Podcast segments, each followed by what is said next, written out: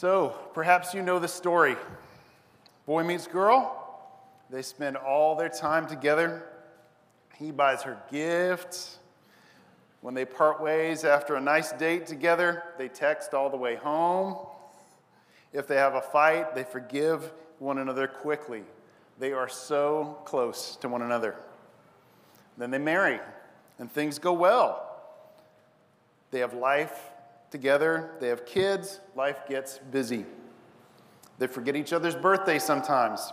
They have a few fights along the way, but nobody screams or throws things.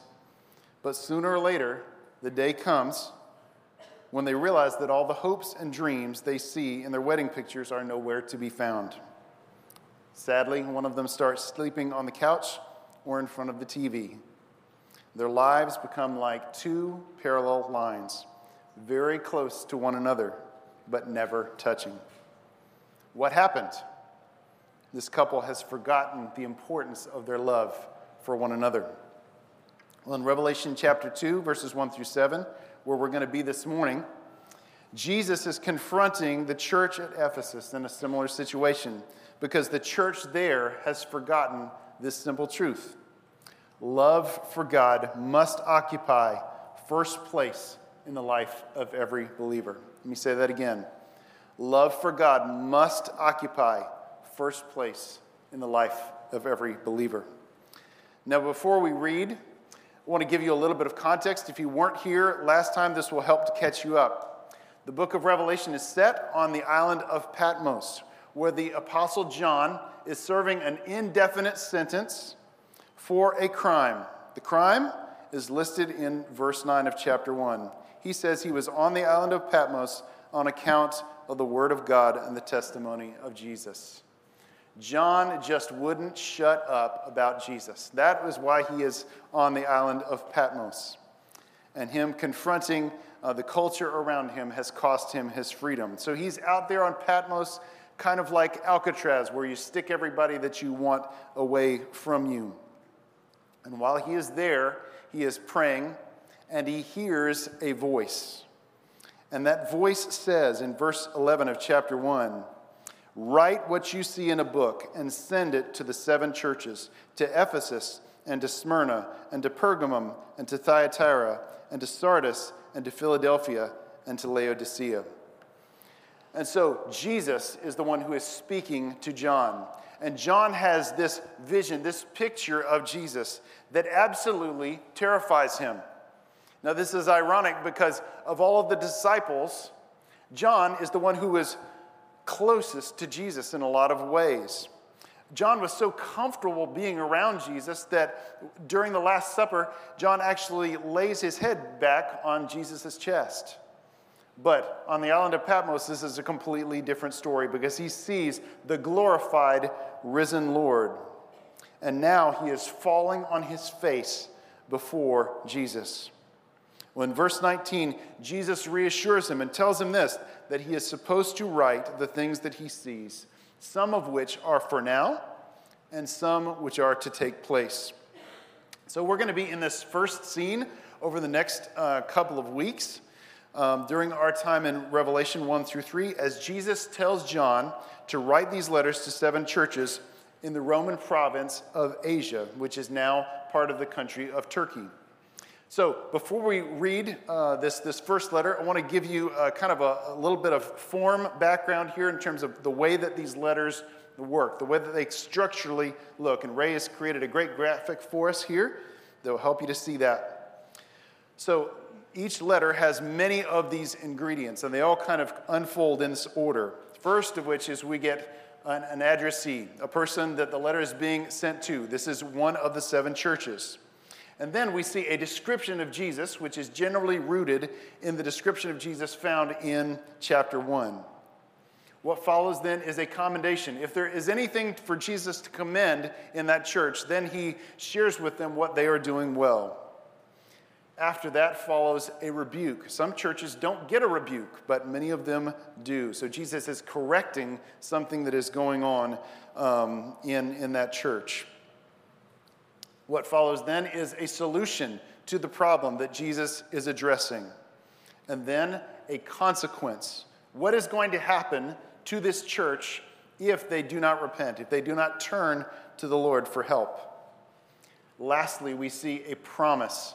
Jesus unfolds what is going to happen for them if they choose to follow him. So, that structure you're going to see throughout each of the seven letters that we walk through. now, it's interesting because these letters are a little different than uh, what we see in the rest of the New Testament because they are something a little bit more like a royal edict or a decree. You see, the king of all things is having his scribe, John, put down in writing what he wants to say to these churches who are part of his kingdom. These letters are part of a larger letter, as we saw in chapter 1. Revelation is really almost like a big letter to these seven churches in Asia Minor. But it's interesting, these, these seven letters are also uh, like prophetic messages in the Old Testament, where God calls people back to covenant faithfulness. Now, if you're new to the Bible, uh, covenant is simply this it is God free, freely establishing a mutually binding relationship with humankind. Let me say that again for you if you're taking notes. God covenant is God freely establishing a mutually binding relationship with humankind. So, the prophets in the Old Testament were there to remind God's people of what they were supposed to be doing in response to what God had done for them. So, this, this letter is something like a prophetic letter as well. So, let's pray and ask the Lord's help as we begin to read through the letter to the, to the Ephesian church. Lord, we thank you so much for your word, which teaches, rebukes, corrects, and trains us in righteousness. Lord, we pray that you would help us to see you in this text this morning. We want to know what you have done for us. We want to know how you want us to respond. We ask, Lord, that you would speak to us clearly through your word today. Uh, Lord, that you would move this messenger out of the way and that your spirit would do the talking to people's hearts today. We thank you, Lord, for being here with us, that you have not deserted us, and that you continue to speak through your word. In Jesus' name, amen. So, chapter 2, verse 1 To the angel of the church in Ephesus, write the words of him who holds the seven stars in his right hand who walks among the seven golden lampstands. So we need to talk for a moment about the church at Ephesus. It is actually the church of these seven that we have the most biblical data on. So let me run through uh, that information real quickly with you to, uh, to summarize it.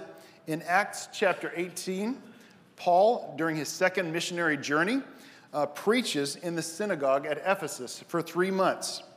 And then afterwards, he's finding the ministry to be so fruitful that he actually rents a, uh, a lecture hall called the Hall of Tyrannus for two years. So, this is the longest um, place that Paul stays of any church in, in the New Testament while he's on his missionary journeys. And while he is there, God does extraordinary ministry and miracles through Paul. Uh, one of the things that happens that's recorded in the book of Acts is that handkerchiefs that are laid on Paul's uh, body are then taken to um, sick people and people that are demonized. Uh, and those sick people are made well, and those demonized people are released from their bondage. Now, I know that makes sound very foreign and crazy to us, but, but God is a supernatural God, and He can use any means that He chooses. So, uh, with all of this amazing stuff that's happening in terms of signs and wonders and the powerful gospel that is being preached, people are responding to Jesus. They are excited about the Lord. So much so that their lives begin to change. And uh, the people of Ephesus are very into false worship. And one of the means that they use to worship their gods are these magic scrolls. And so they bring these scrolls um, out in, in the middle of the city and they actually have a big bonfire and they burn those suckers. Uh, so all of this false worship is going out up in flames. Not only that, but there is a business uh, surrounding the Temple of Artemis, which is this huge structure for the goddess uh, Artemis. And uh, it is one of the seven wonders of the ancient world. So people come from all over the place uh, to worship there. So there's this business there that is selling these little uh, souvenirs of, of, uh, of the temple of Artemis that are made out of silver. And so people come and they, they're able to bring a little bit of Artemis home with them. What a wonderful thing, right? Uh, they get these, these uh, silver souvenirs.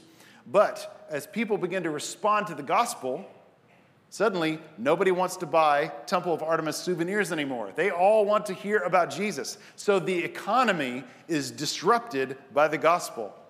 Now, that would be an amazing thing to see in our day and time. Amen? That would be incredible. So, good day at work, right, for the Holy Spirit through Paul. That, that's, that's an awesome, awesome thing that God is doing there. And then, because of that, um, the, a riot breaks out. The silversmiths stir everybody up in town and they, and, uh, they start a, a big riot, and Paul barely escapes with his life. So, in Acts chapter 20, um, Paul wants to meet with the Ephesian elders. He doesn't go to Ephesus, he meets them at a place called Miletus and he warns them that fierce wolves, these are false teachers, are going to come in from among, actually, they're going to be rise up from among the people uh, in the Ephesian church, and they will come among them to devour the flock. So they're going to hurt the church. Paul is warning them with that. If that wasn't enough, Paul writes a letter to them, which we have in our Bible, the book of Ephesians, which we just studied at a, that amazing men's conference. Guys, I think next year, uh, instead of just singing sea shanties, we need to like actually like build a ship and sail to Eden Shores. That would be that would be a good group product, right?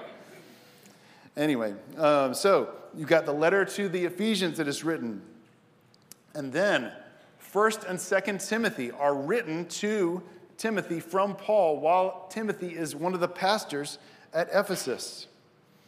If that weren't enough, the Gospel of John is probably written by the Apostle John during John's time as a pastor in the church at Ephesus. So you've got Paul establishing, helping to establish the church. You've got Timothy following up and shoring up the work that has been done at Ephesus. And then you have you know, just, just the Apostle John uh, come along and he pastors the church at Ephesus there. So we have this amazing record of God's work the church uh, in the city of Ephesus. So that's a little bit of background. Let's look at this, the second part of verse 1, this description of Jesus, the words of him who holds the seven stars in his right hand, who walks among the seven golden lampstands. Now, if you're the kind of person who doesn't like a lot of uh, symbolism in your, in your biblical literature, I know your, your, your brain is like fragmenting and falling out of, out of uh, your ears right now. You probably want to run and scream out of the room. But Jesus actually tells us what's going on. If we look back at um, chapter 1, verse 120, he explains what the seven stars are and what the seven lampstands are. The seven stars are the angels of the seven churches. If you want to hear more about that, make sure you listen to Brent's sermon from last week. And then the seven lampstands represent each one of the seven churches that, uh, that Jesus is writing these letters to. So we see here Jesus in his biggest possible terms, his glorified form. Uh, this is not Jesus meek and mild. This is Jesus large and ruling over all things. He is, he is restoring all things to himself, and he is writing to uh, the book, uh, excuse me, he's writing the book of Revelation to these seven churches. And we see him in this uh, picture walking among the seven lampstands. So, if each of the seven lampstands represents one of the churches, Jesus is walking among the churches themselves. And this shows us two things about Jesus' um, Jesus's attention to the church. Number one is that Jesus is authoritative. Jesus is in charge. He's ruling over these churches. The situations that they find themselves in are, uh, are known to Jesus, and he is active and at work in making sure that, that his church is purified. So Jesus has authority over his church. Jesus is also demonstrating concern for his church. Imagine a shepherd walking among his sheep to make sure that all of them are healthy. They're not, uh, they're not sick in any way. They're getting all of the food that they need. Or a farmer walking along the rows of his crops to making sure that the, the weeds aren't taking over and that they're not being eaten up by some sort of disease. Or imagine a manager, a construction manager, walking around a building to making sure that everything uh, is being done according to code. that, that the plan is proceeding in the direction that it should. This is the kind of concern that Jesus has for the churches. And so he is walking among these seven lampstands. Praise God that Jesus sees the good work that his people are doing. Let's look here in verses 2 through 3 for the commendation. He says, I know your works, your toil, and your patient endurance, and how you cannot bear with those who are evil, but have tested those who call themselves apostles and are not, and found them to be false. I know you are enduring patiently and bearing up for my name's sake, and you have not grown weary. So, a couple of things that Jesus points out here to the church at Ephesus. Number one is that the Ephesian church is working hard. Now, you can imagine this is not easy in the shadow of the temple of Artemis. There's people coming in and out all of the time, engaging in false worship. And yet, the, the Ephesian church is here, faithfully working hard, training people in the faith, meeting regularly. They're gutting it out for Jesus in Ephesus. Jesus also points out that the Ephesians are enduring for the sake of Jesus' name. So they continue to work in the Lord even though they are weary. Even though they're tired, they press on. They live in the middle of this wicked culture that is wearing them down, but they continue on in the faith. They're not giving way to a temptation to false worship. One of the things that Rome liked to do during this time was to bring everybody together in terms of some kind of religious tradition. So, one of the things that they started at one point was this worship of the emperor. So, everybody would uh, get together and they would, uh, they would present a little pinch of incense on an altar of incense as a, as, an, as a way of respecting and honoring this deified emperor. Life would have gone a lot easier for the Ephesian church if they would have compromised in some ways in terms of their worship. But the Ephesian church is hanging on. They refuse to engage in false worship, they refuse to offer that pinch of incense. The Ephesians are also rejecting false teaching as it comes to them. They have listened well to Paul's instruction in Acts chapter 20. In verse 6 of this chapter, we're going to see that they are described as hating the work of a group called the Nicolaitans. We don't know a lot about this group, uh, but they're probably a group that is engaging in sexual immorality as part of their worship uh, or some other forms of false worship. So, the wolves have indeed shown themselves in the Ephesian church, and the church has shut them down. They have not allowed them a place uh, in, in the body of Christ there at Ephesus. So you can imagine the Ephesian church and their reaction uh, to some of the false teaching that is coming to them, you know, just like we see throughout the New Testament record. Uh, imagine someone comes to them and says, uh, it's, it's circumcision plus Jesus that saves you, right? And they're like, nope, not in this church.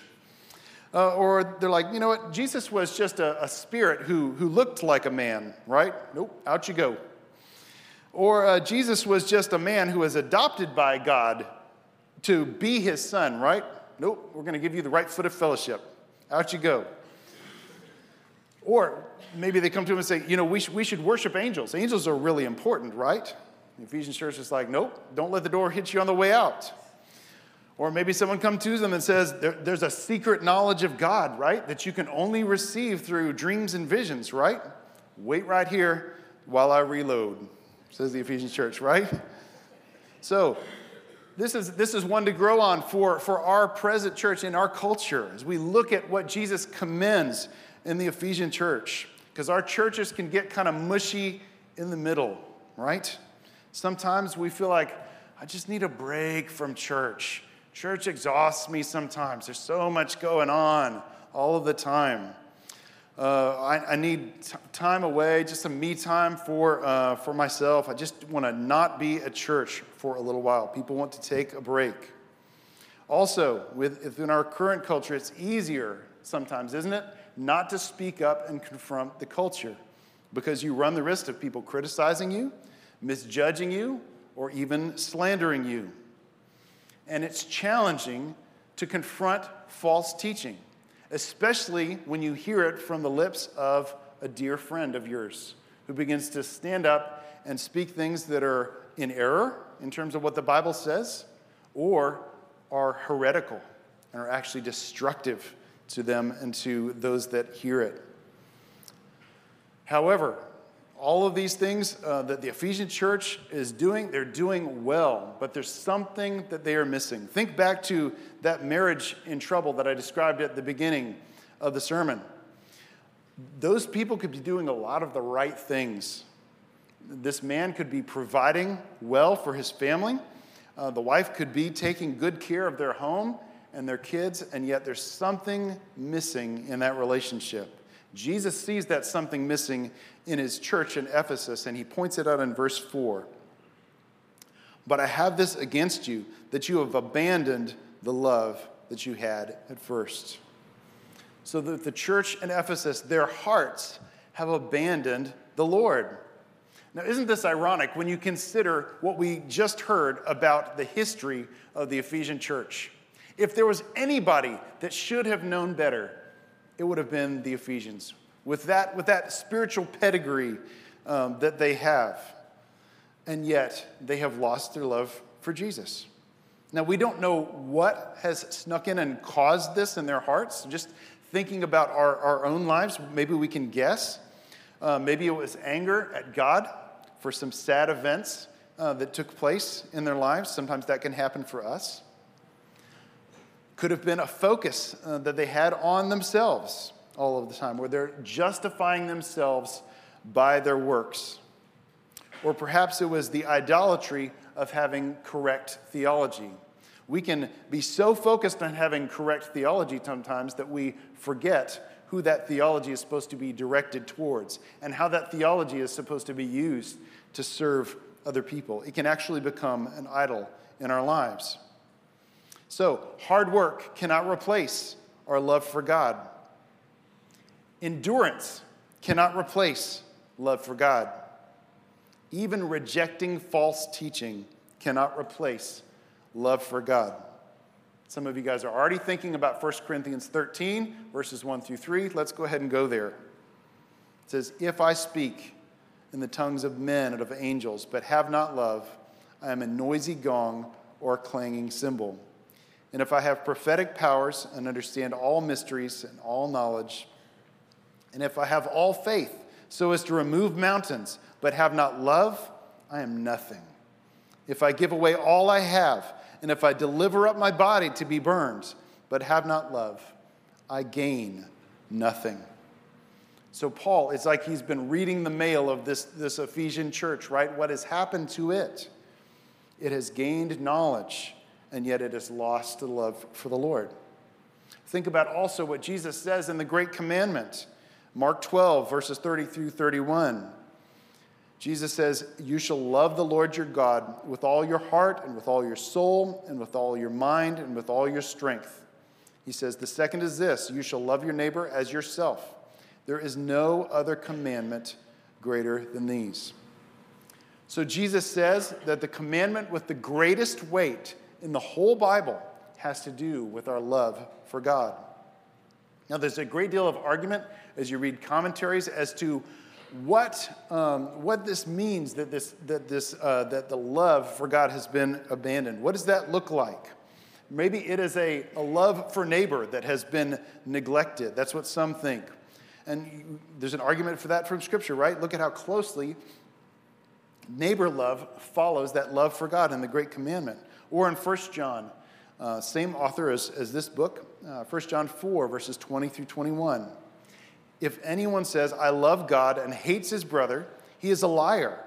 For he who does not love his brother whom he has seen cannot love God whom he has not seen. And this commandment we have from him whoever loves God must also love his brother.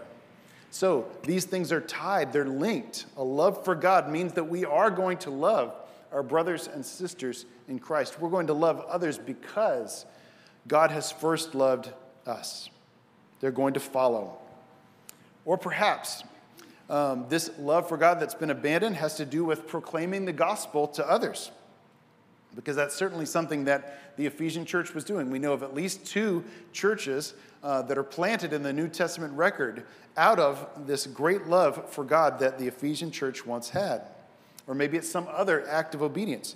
Uh, after all, obedience follows love for God. Look at John 14, verse 15 with me. Jesus is saying, If you love me, you will keep my commandments. So, love for God means that we are going to obey the Lord. We're going to do the things that He wants done. We're going to love the things that He loves. We're going to hate the things that He hates. And we are going to follow Jesus in whatever He tells us to do. Or perhaps this love for God that is being deserted in the Ephesian church has to do with our heart and our affections for the Lord in worship and thanks. David gives us a great example of this in Psalm 63, verses 1 through 3. He says, O God, you are my God. Earnestly I seek you. My soul thirsts for you. My flesh faints for you, as in a dry and weary land where there is no water. So I have looked upon you in the sanctuary, beholding your power and glory. Because your steadfast love is better than life, my lips will praise you. So David is sharing his immense spiritual hunger that he has for God, that he wants to know him, that he wants to, to grow in his relationship with him. It's like a thirst that can't be quenched by anything but God. And then as he looks upon God in all of his power and his glory, he's satisfied. He says, Because your steadfast love is better than life, my lips will praise you. He's comparing his life to the love of the Lord. And he says, if you just give me one, if you have to give me a choice between these two, I'm going to pick the Lord. I would rather have the Lord than to be alive. That's a very strong statement of worship and affection for God Himself. So, all, all of these things perhaps could be the case. They all have to do with this idea of loving God. And there are so many different ways that we can lose our love for the Lord. Might have been any one or combination of these things. Well, praise God that Jesus not only sees uh, the problem, but he also seeks to restore his people. Let's look at verse 5. Jesus says, Remember, therefore, from where you have fallen, repent and do the works you did at first. If not, I will come to you and remove your lampstand from its place unless you repent. So, as Jesus seeks to restore his people, he says three things. Number one, he says, Remember the place from which you've fallen. Remember the place that you've fallen from. So, these are so applicable, we don't even have to think about what it might have meant for the Ephesian church. We can, we can read this directly to us, right? Imagine if you've lost your love for the Lord, where were you with God before you lost your love for Him? What was your relationship like before? How did you love God? How did you express that love for Him? This idea of remembrance, remembering, comes from covenant language. We talked about covenant earlier, but every time that the people of Israel in the Old Testament get in a scrape, they call out to God and they say, God, remember your covenant with your people. And now God is turning that around. Jesus says, Remember the height from which you have fallen. Remember what it means to walk with me daily. So for us, this is simply remembering the gospel and how Jesus saves us.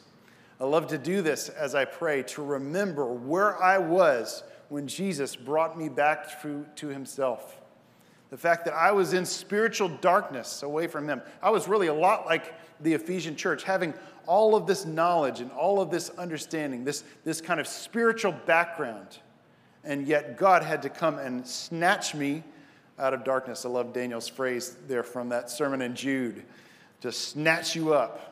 That's what Jesus did for me. I love to think about what Jesus has done for me. That's what it means to remember. The second thing that Jesus says uh, to his church is that he wants them to repent. Do you see the implication here? It means if he's telling them to repent, then there is a sin that they need to turn from. And that sin is not loving the Lord. Not loving God is a sin. It means if, if, there's, if we're not loving God, that there is something that we are loving in His place. Because make no mistake, there is something in that first place slot in our lives. We have given that place to something else. So Jesus says, Turn back, turn back to the Lord. Look at Jeremiah 2, verse 2 with me. God is speaking to his people, Israel. He says, Go and proclaim in the hearing of Jerusalem. Thus says the Lord, I remember the devotion of your youth, your love as a bride, how you followed me in the wilderness in a land not sown. He's saying, I remember what it was like when I was your God and you were my people. And I'm going to remind you of the height from which you have fallen, Jerusalem. You were like a bride that followed me around in the wilderness in a land not sown. This is a great picture, of, of course, of our second point of, of our discipleship process devotion. The first point is God loves us. We receive the message of the gospel that God loved us in Christ and we respond to that uh, in point number two in devotion. We say, Lord, I love you and I want to follow you. I want to know who you are. Because there's not a, there's a, there's a false dichotomy sometimes that people make between sound doctrine and a love for God. Okay? Jesus is absolutely correcting the Ephesians uh, church. They have fallen into a ditch. But sound doctrine is there to help us to stay in the love of the Lord it helps us to see who the God is that we're worshiping. As we look into what Scripture says about salvation, it completes our understanding of what Jesus has done for us, and it humbles us, and it encourages us to grow in our relationship with the Lord. So, we want to know more about Jesus. We want to grow in our relationship with Him. That is point number two in our discipleship process that responding to God. The third thing that Jesus tells the church uh, at Ephesus that he wants them to do is to do the works. Do the works that you did at first. He's saying, I want you to act in accordance with your repentance. If you say that you repent, then I want you to do something about that. Your actions need to change. Sometimes we say we're sorry, but we're not really sorry in our minds, we're kind of saying, yeah, and I would do that same thing again if I had the choice. Um, I have no remorse for what I did. I'm just sorry that I got caught. But in real repentance, our actions begin to change with that repentance. Think about this from the example of, of the city of Ephesus. It's a big city, 250,000 people uh, living in that area uh, of Ephesus. And the thing that it was known for was this great harbor that it has. It had opened out into the ocean. Uh, but the harbor uh, had its own problem because there was a river that ran, uh, that ran out into the harbor. It was almost like a delta. And all of this silt from this river, called the Cayster River, would flow down the river and then it would dump out in the harbor. And over time, this silt would build up and it would make it difficult for ships to actually come in and trade. And so there's this work that had to be done um, in, in the city of Ephesus to dredge up all of this silt and to move it elsewhere so that commerce would be able to take place in that great harbor. This can be like passion for us because there's, it's not just us receiving the message of the gospel and responding and saying, Lord, I want to know you. It's I've got to do something about this. I have to act and serve the Lord in some way. With this life that He's given me, with these breath that He's put in my lungs, I want to do something for Jesus. He's been so good to me. So, this can be like the third point of passion, right, in our discipleship process. We serve others because Jesus has served us so well in the gospel. Now, we see also here in verse 5, there is a conditional promise of judgment. A conditional promise of judgment. Jesus is saying, Look, if you don't repent, something is going to happen. So let's look at that in the second half of verse 5. He says, If not, I will come to you and remove your lampstand from its place unless you repent. This is frightening mail to receive from Jesus, the Lord over all things, right? I'm going to remove your lampstand unless you repent. So, regardless of how you interpret what that means, this should put a little bit of, of fear in our bones. It could mean that the Ephesian church is going to lose their status as a church. They're going to essentially fall off that big map that we saw, that they're no longer going to be a point uh, of, of light as a church. Or it could mean that they're going to lose their influence as a church. So often in the New Testament, we see light as, as the proclamation of the gospel. They're going to lose their ability to communicate to that culture because they don't have that love for the Lord in their hearts. Now, I love the, series, the TV series Designated Survivor uh, with Kiefer, Kiefer Sutherland. It's a hard word for me to say today. Kiefer Sutherland. Um, he's, he's kind of a, a, toned down version of Jack Bauer uh, in, that, in that show, uh, but he, he plays a guy who becomes uh, the president. And uh, I love through, through, through that show, all of the people who work around them have this, this phrase that they use. They serve, they say, We serve at the pleasure of the president. In other words, if the president uh, can find use for us, then we're happy about that. And, and we're happy to serve and do whatever he wants us to do. But at a certain point, if the president no longer finds us useful, then off we go. And that's fine because we're there to serve the president. Well, church, we serve at the pleasure of King Jesus. We have the great blessing and benefit of serving the King of the universe. And Jesus wants us to know, as we look at this passage, that nobody is guaranteed a legacy. Now, legacy is one of our four points. We talk about how that means that uh, love lives on. We want the, the message of the gospel to live on through the life of our church. But a legacy is only as good as the next gener- generation of people that you train up. And we can lose that legacy, church, if we do not love the Lord Himself. Now, he does give them some encouragement here in verse 6. Another little attaboy. Uh, he says, Yet this you have, you hate the works of the Nicolaitans, which I also hate. So he's saying, Look, you're, you're, you're, you're not loving me the way that you should, but at least you're hating the right things. You hate these people who are teaching uh, false doctrine. And so he's encouraging them with that. What follows then is a conditional promise of blessing. Let's look at that in verse 7. It says, He who has an ear, let him hear what the Spirit says to the churches. To the one who conquers, I will grant to eat of the tree of life, which is in the paradise of God. So there's this phrase, He who has an ear, let him hear. This is used throughout the New Testament. Uh, and it's this wonderful statement that shows us something about the sovereignty of God and salvation, that God saves people from every tribe, tongue, and nation. He's the one who comes all the way down to us and pulls us out of darkness and brings us out into light. And yet, at the same time, there's a responsibility that He gives to each person who hears His word. He said, I want you to use those spiritual ears that I've given to you. So listen up. Now, it's interesting in, in the, the Hebrew and also in the Greek language that, these, that uh, the Bible is written in, um, that that hearing and obeying are linked in their terminology. So, the, uh, the, the word used here for hear is the verb akuo, where we get acoustics from. And that word akuo, depending on the, the, um, the context, can be translated as to hear or to obey.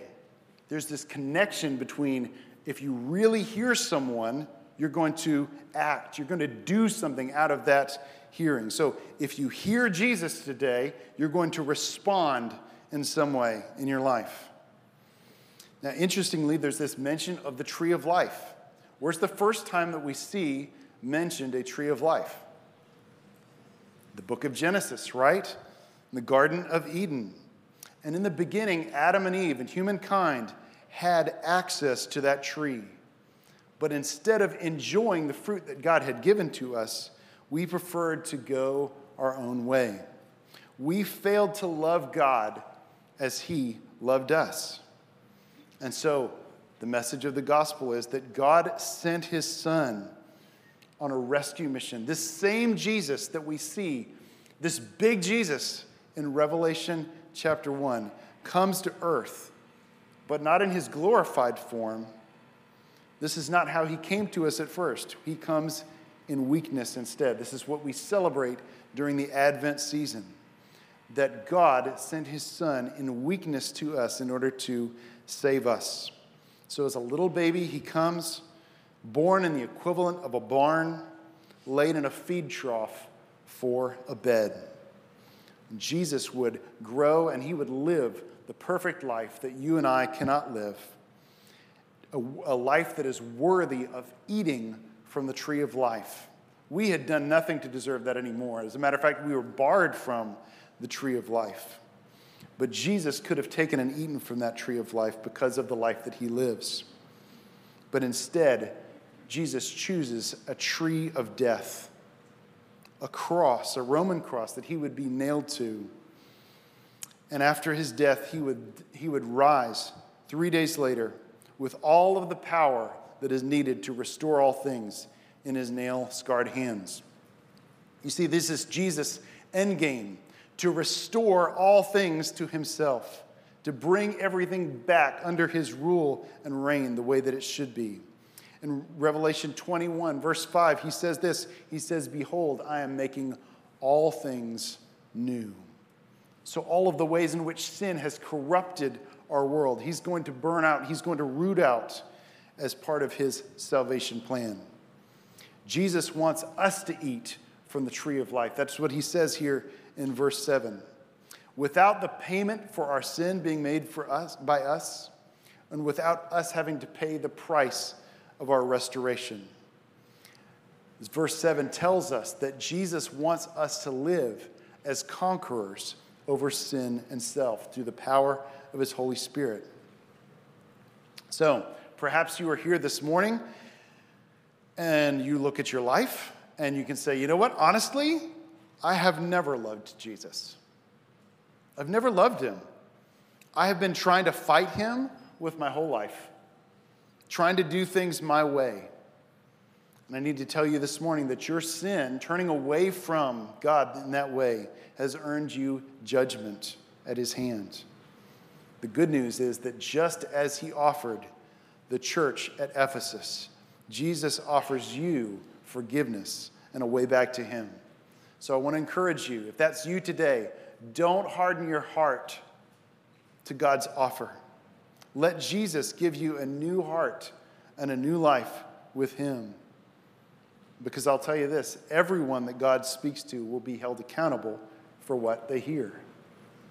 Those of us who are believers today and those who are not. Now, for those of us who do belong to Jesus, many of us have lost our love for the Lord. We have allowed other things to take his place. Some of us have tried to find justification in our theology or in our hard work. Church, it's time for us to repent and to turn back to the Lord. Jesus offers us renewal, just as he does the church here in Ephesus.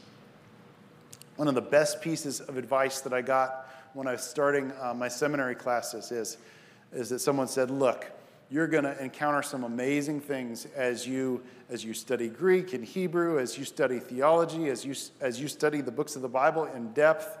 Uh, you're going to see some amazing things. But there are going to be points at which you just need to push all of the books back, all of the learning back, and just raise your hands and stand in awe of who Jesus is. Because all that we learn, all that we know, all that we work for has to be directed towards Him. All has to be about Him, church. It needs to be worship to Him. Now, four points the Lord is using us as a church. There are new families that come in uh, week in and week out. Praise God, we continue to reach those families with the gospel. And we're excited to be a part of planting new campuses. Hopefully, uh, in, in, in the, over the next year, we'll be raising up a, a new campus here in this area. And also planting churches in Ecuador. We're glad to be a part of that work. I believe that God wants us to continue to use us our lampstand is still burning bright for the Lord. But with all of our service and all of our pursuit of sound doctrine, we cannot lose our focus. We cannot lose our love for Jesus himself. Now, the good news, the happy ending to the story uh, of Ephesus that we see from church history is that second century witnesses, uh, like uh, this man Ignatius, uh, tell us that Ephesus did indeed repent. And they kept their lampstand burning strong uh, for Jesus until at least the fourth century.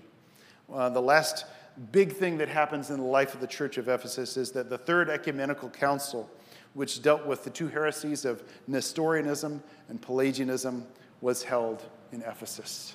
So God used the church there in Ephesus, He restored them. And the story tells us that Jesus offers grace for those who have lost their love for Him. Don't be discouraged. If that's your story this morning, Jesus offers restoration as He does the restoration of all things. So, four points let's be that church that remembers the height from which we've fallen, that repents, and then does the work that we did at first. Let's be the church that loves the Lord, and let's all of the other things be directed by our love for Jesus. Let's pray. Lord Jesus, this is a busy life. It is easy for us to get distracted. It's also easy for us to get jaded and disaffected with you. And Lord, that is to our shame. We confess that we very quickly look to other things in that first place slot in our lives. We need for you to help us to restore you to your proper place in our lives. We repent this morning. We ask, Lord, that you would help us to trust you to really see you in your power and glory, what you've done for us in the cross and the empty tomb. Lord, restore our heart for you. In Jesus' name, amen.